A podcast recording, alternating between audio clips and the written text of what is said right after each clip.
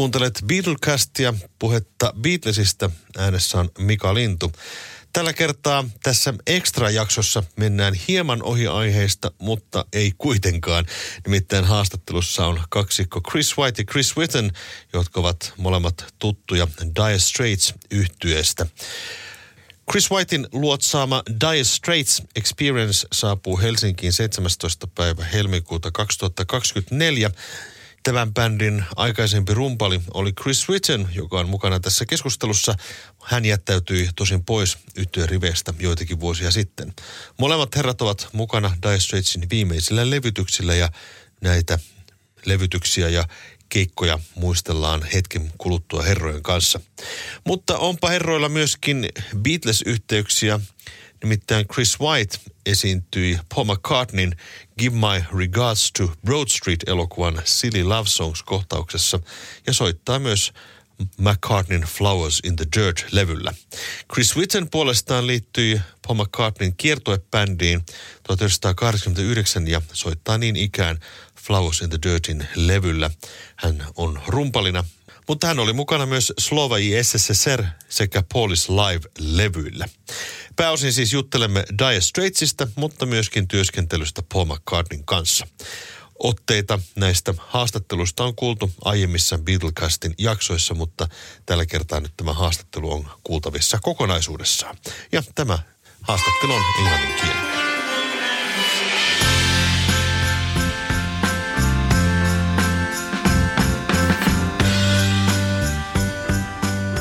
So, uh, Chris White, uh, Dire Straits experience, uh, uh, explain it to people who don't know about it. What is it about? Okay. Um, well, I was the sax player with Dire Straits for a long time. Uh, during the 80s and, and 90s, Brothers in Arms and On Every Street and some albums. And so this, uh, Dire Straits finished as a band in 1993, four.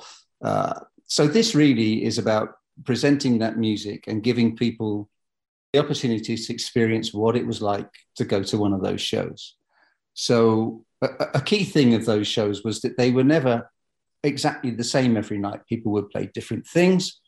Mark would play some different stuff. If I was soloing with him, it would go in a different direction each night. So, that's something that we try very hard to keep in, in the show that we that we present to people. Mm. So it really is about about that, and I think that's really it's been uh, it's grown into quite a big big thing this now, and yeah. I think that's one of the reasons that it's that it's grown so much because it is people playing live and having fun on stage, and not just trying to copy what Dire Straits did on a particular night or or wear the clothes and things like that. Yeah, exactly. So you are not a sound alike band. You're more like continuing where the Dire Straits like left. Kind yeah, it's just we just play we just do it the way that it was when I played with Dire Straits and when Chris was in Dire Straits as well. So you know some things are the same and, and other bits other bits change every night. So it means that as musicians we can we can add something every night. Really. Mm. Yes. And what are you going to play when you arrive in Tampere? Lots, lots and lots of stuff. Uh, it's the, the, the concert's the same as the Dire Straits concert. We're just over two hours long, so uh, it will be all the Dire Straits songs which everybody expects to hear. You know, mm. Things like Brothers in Arms, Sultans of Swing, and things like that, and and and a couple of things which. Um, which maybe they won't. We we actually break down it one section into uh, just to a four piece band, which was the very original Dire hmm. Straits band. It was just four piece. So we we do a couple of numbers just in that format from the very early days. So um, all kinds of stuff, something for everyone. No, that's good. That's good. so something. Yeah, something for that. Just from an outside, because I'm an outsider now. But one of the main things about the Dire Straits experience is they are trying to keep the energy and the rockness of the show with the big PA, the lights, lots of energy, as if they're all 25 years old. uh, you know, a lot of bands, legacy type bands that are going around, kind of go through the motions or do it in a different way, do it in more of a lounge way and talk between songs and things. Whereas what Chris White is doing is it's very much like going to see a Dire Straits show in 1990. It's loud and it's energetic. That's the main thing. Thank you, mm. Chris. Yes. Uh, Chris White, you joined um, uh, Dire Straits in the mid 80s. Uh, how did you join the band originally? Yeah, I uh, well, I started working with Mark on some other things. Um, uh, I, uh, I, I got home. I was a I was a session player. I was working around ta- around London, doing recording sessions. And I got home one day to a message which said, "Can you get to Air Studios on uh, on Wednesday morning at ten o'clock for a session with Mark Knopfler?" It's one one tune uh, on a film. So I turned up and got there early and uh, met Mark, and we we played this one tune. And at the end of that. Could you try to play something on the next one as well? So I, I, I worked on the next one and uh, I stayed in that studio for three days. I was only supposed to be there an hour. And at the end of that session, uh, that was a film called Comfort and Joy. Mm. At the end of that session, uh, Mark said, You must come and play with the band. So then that was about 83, it's somewhere in 1984 um, I got a call to do uh, to go and to go and work with Dire Straits and and do the Brothers in Arms. I actually got a call to do the Brothers in Arms album mm. in Montserrat, but I had already committed to an album with somebody else, so I couldn't do it. okay. So, which was uh, which is a, a shame. But a bit of a shame, yes. yeah, that's the life is. But when they came back from the album, from recording the album, uh, Ed, the manager Ed Bicknell, called me and said, "Look, can you come and do the tour? We'd really like you to have you on the tour. So, so that was it. I went and joined the Brothers in Arms tour, and um, and then I did. I, have done lots of other work with Mark on other projects he was producing, but that was mm. the start of the Brothers in Arms tour. Mm. Uh, Chris Whitten, you were involved with Dire Straits in the later period. Uh, how did you get on board? Um, well, I think there was a there was a big charity concert festival uh, at Knebworth for music therapy, and um, a sort of Dire Straits uh, sort of um, mutation band played early in the day with Eric Clapton and Steve Ferrone and people like that. And then we played with Paul McCartney. We were one of the sort of head, headline acts on the day. And I think some of the guys in Dire Straits, maybe John Illsley, the bass player, saw that show and was quite impressed. Then they went on to do the On Every Street album with Jeff Porcaro and they asked Jeff if he would do the tour, and he said he was too busy doing Toto. And and actually, the Dire Straits tour was going to be like nearly a year and a half, so it was a big commitment from anyone. Hmm. And they contacted. I had a manager at the time. They contacted my manager and said, "Would Chris be interested in doing the the Dire Straits tour?" And I was a bit sort of daunted at the prospect of being on the road for a year and a half with a bunch of people I didn't know and stuff. But eventually I went and did a sort of audition at Air Studios, like like Chris. They were mixing the album on every street, and they got me into Air Studios, and I set up the drums, and I played the songs as if I was playing them from scratch, the way Jeff had played them. And at the end of that, they said, "Oh, we'd really like you to do the tour." So, yeah, I ended up doing the tour, and then actually. The whole thing was postponed for about six months because it was like um, end of 1990, beginning of 91, and the Gulf War, the first Gulf War, when Saddam Hussein invaded Kuwait, that kicked off, and it was just impossible to get to get on planes and insurance and things like that. So Ed, the uh, Dire Straits manager, said we're going to have to postpone the tour for six months. So I had a bit of time to do some other things, and then we embarked 91 on this mammoth one and a half year tour.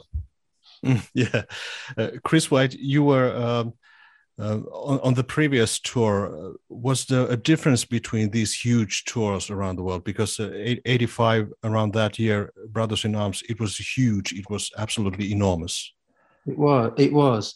It was interesting. The, uh, the Brothers in Arms tour, uh, when it's so you release an album and nobody knows what it's going to do. Nobody knows if it's going to be big or or, or, or anything like that. So the tour started in the way of most tours, um, but very quickly it became obvious. I remember I remember getting on a plane at one point to go somewhere, and uh, and instead of instead of sitting in an economy seat, they bought me a business seat. And at that point, I thought, well, this must be doing well. This album, yeah, good indicator. yeah, it was a good indicator. And then, um, and then it was clear, and then and then it was clear that it, it, went. That album was, was huge, and the audiences were fantastic everywhere. Every just about everywhere in the world that we played was sold out, uh, and it was a, a, a, very exciting tour. And it was exciting. It was clearly the first time. Look, Dire Straits were a really successful band at, at that point, but for mm. Mark and John, that kind of success, I think that was the first time they'd had that kind of huge success, mm. and they they enjoyed it. They loved it. It was an exciting tour. It was huge fun. We were all about 30 years old or, or, or thereabouts, and it was great. Mm. The, uh, the Every Street tour, um, Every Street was a successful album, but not really as successful in globally as as Brothers in Arms. So so that tour was was good. Um, it was what was it eight five five years on from the previous tour, so people were five years older and it felt different. It was a bigger band as well, actually. Um, there was a, uh, there was a percussionist. There were two more people in the band, which changed kind of changed the dynamic of the thing. The the the, the eighty five thing felt like a band, like a, a normal band, but the mm. the the, the uh, on every street tour felt kind of bigger somehow and was a bit more divided. It, it felt it was great. I had fun. I had spent a lot of time with Chris Whitten. Mm. Um, drank a few glasses of wine together. But, uh, but yeah, they were slightly different. So it was, enormous. it was enormous in a completely different way. The Brothers in Arms album was obviously absolutely massive with big hit singles on it, and the on every street tour was kind of like a victory lap. It was like huge stadiums. We were in Europe, like France and Spain and Italy. We were playing absolutely massive stadiums, sold out so, but it wasn't on the back of like a massive hit album, I guess. Mm, yeah. Yes, because Brothers in Arms, I remember when it came out, it was absolutely it was playing all over the place. It was on MTV, of course, that helped a lot, and also CD was new thing, and it was one of the first which was released on CD, and that also helped, I think. Actually, Philips Compact Disc sponsored that tour as well. Oh yeah, did so, okay. so there was that that helped too because there was all that kind of promotion going on. Uh, oh yes, yes, yes, indeed.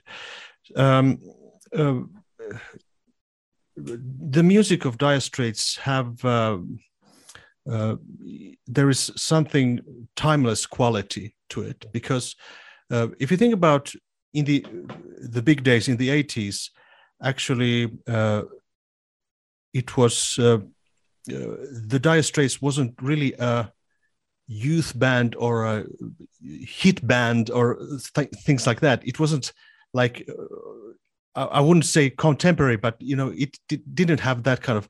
Why do you think it was so big? These Brothers in Arms, although it wasn't really out of the place, but almost.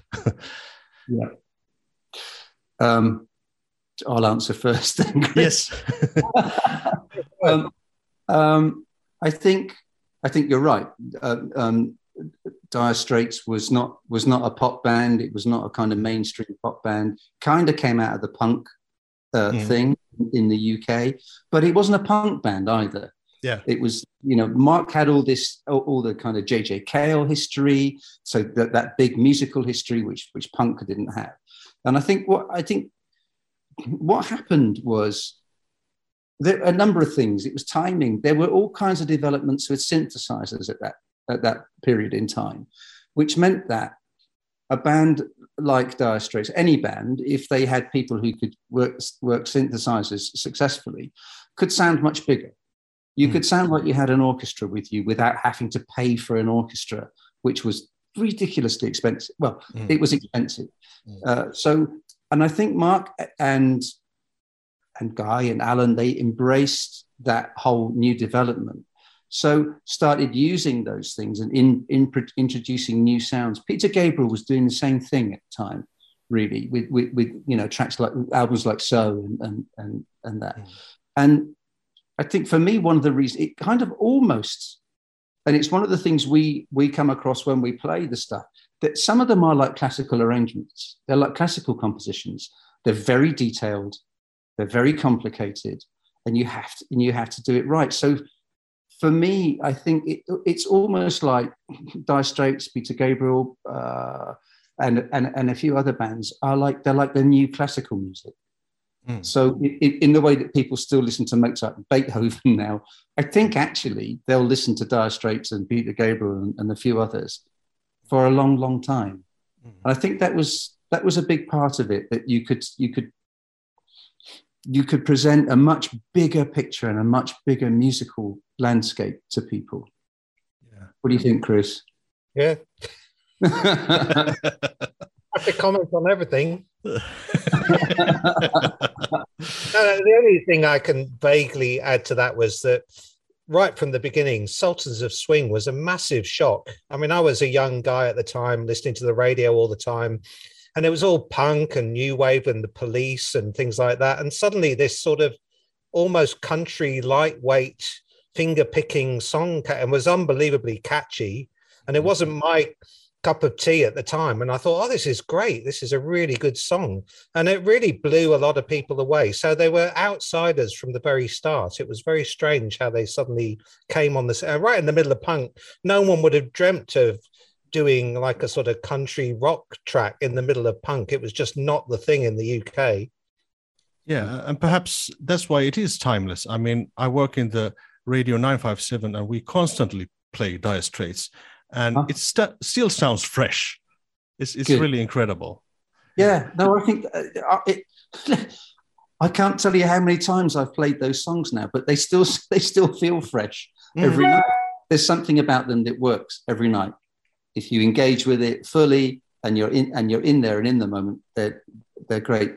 And I think the the country thing probably helps as well because Mark's a great storyteller, mm. and and I think people really, really respond to songs that have a kind of have a story. You know, there are lots of there are lot, there's lots of commercial pop out there, which is just a kind of a, a catchy, not yet, is a catchy tune with a with a few a few lyrics and and and a pretty face or something. But this was, I think, this was something different, really. Yeah, and uh, also it's interesting to realize that uh, it is a British band it is a British yeah. band. Many people think it's not. Yeah, yeah, exactly. So uh, I think that was one of the reasons that it became big in United States also. Yeah, yes, I, I think so.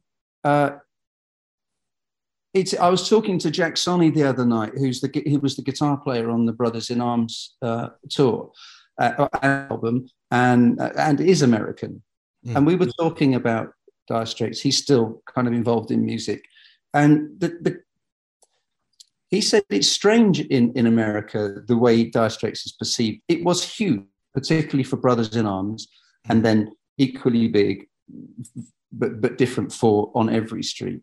But actually, those are the two albums, particularly Brothers in Arms and Money for Nothing and Walk of Life, the two tracks. Uh, um, oh, sorry, yeah, Money for Nothing and Walk of Life are the two tracks really, those are the two things they remember.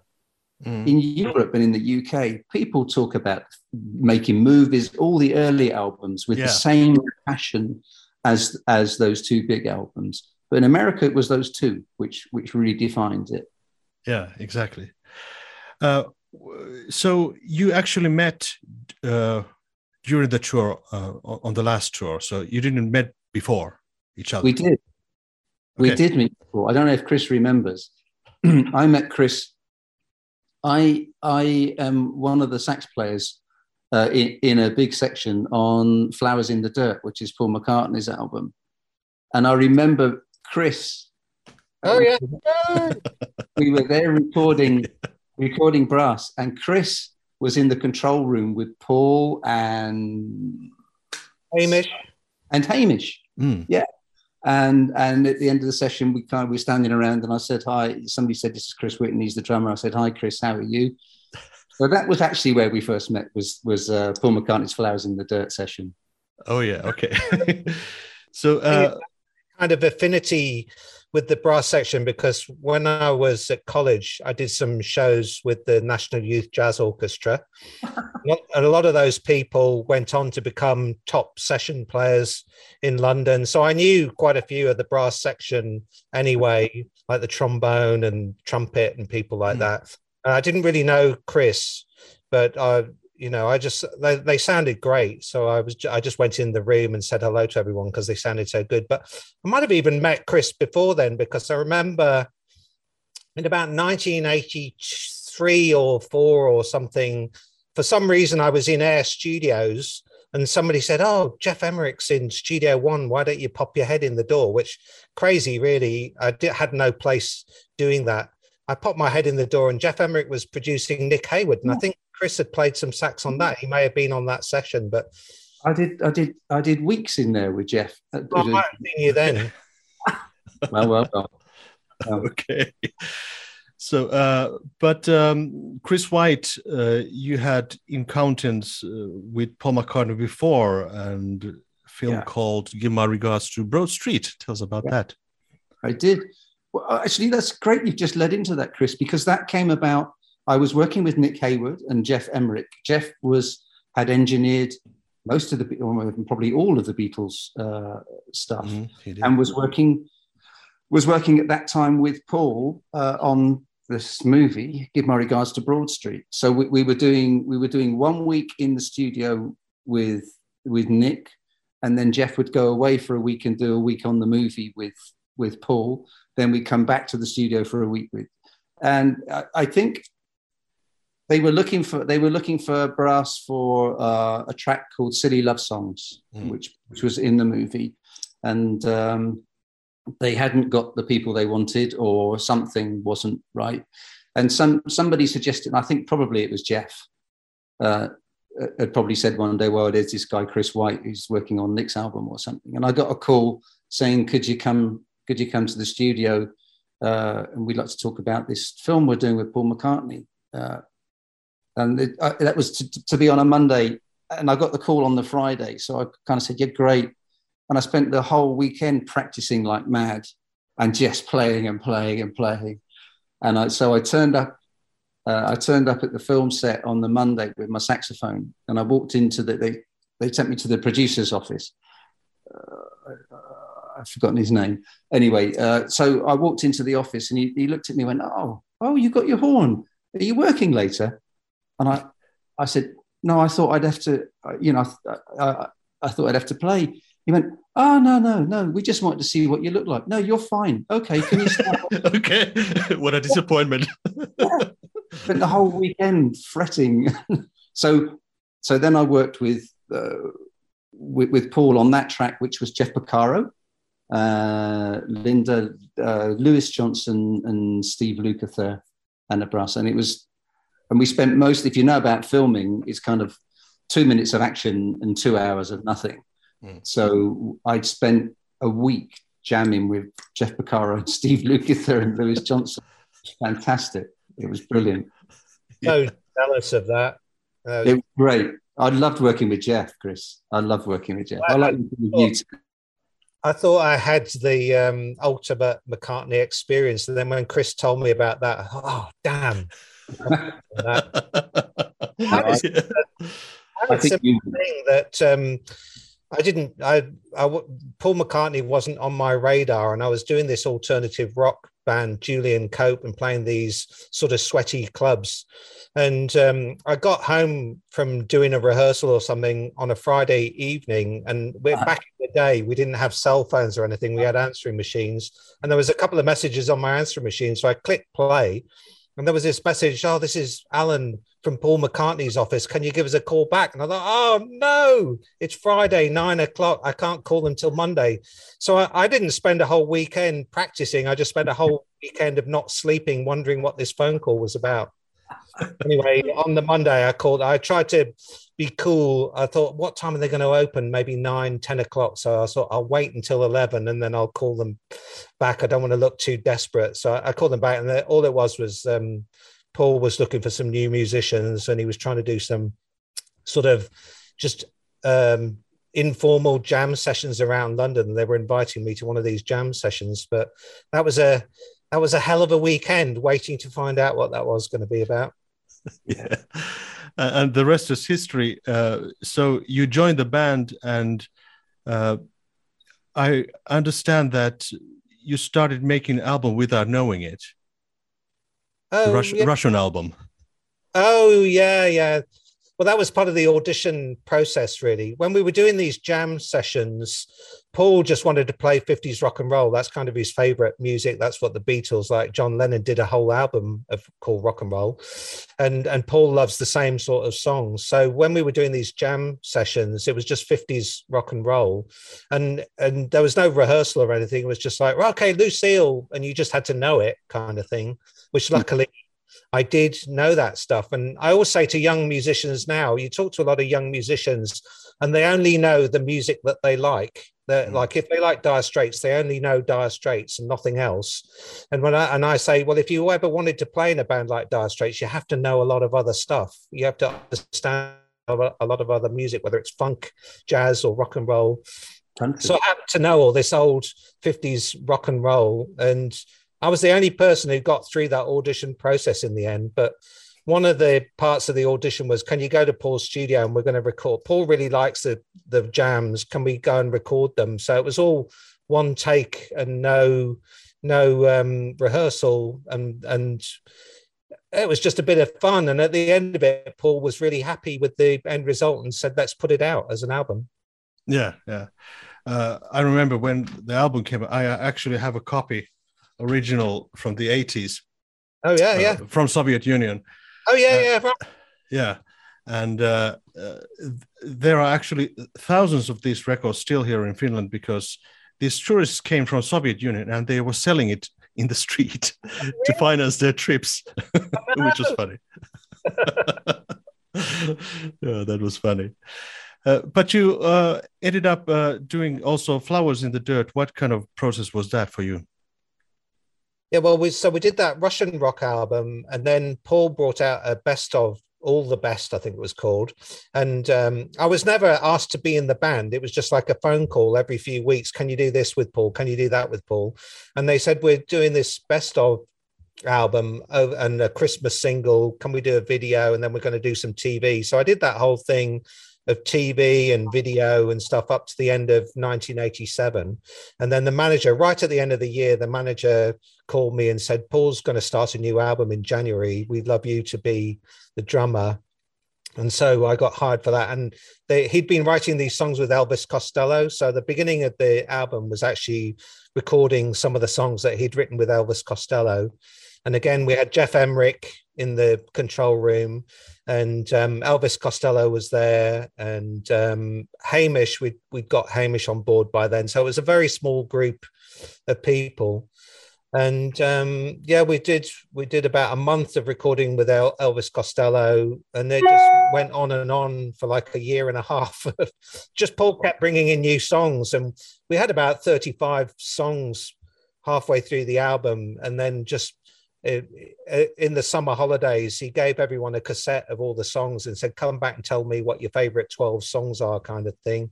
Everybody, including his children, they all had a say on what their favorite songs were, and then we we more concentrated on those songs for the rest of the period. Mm.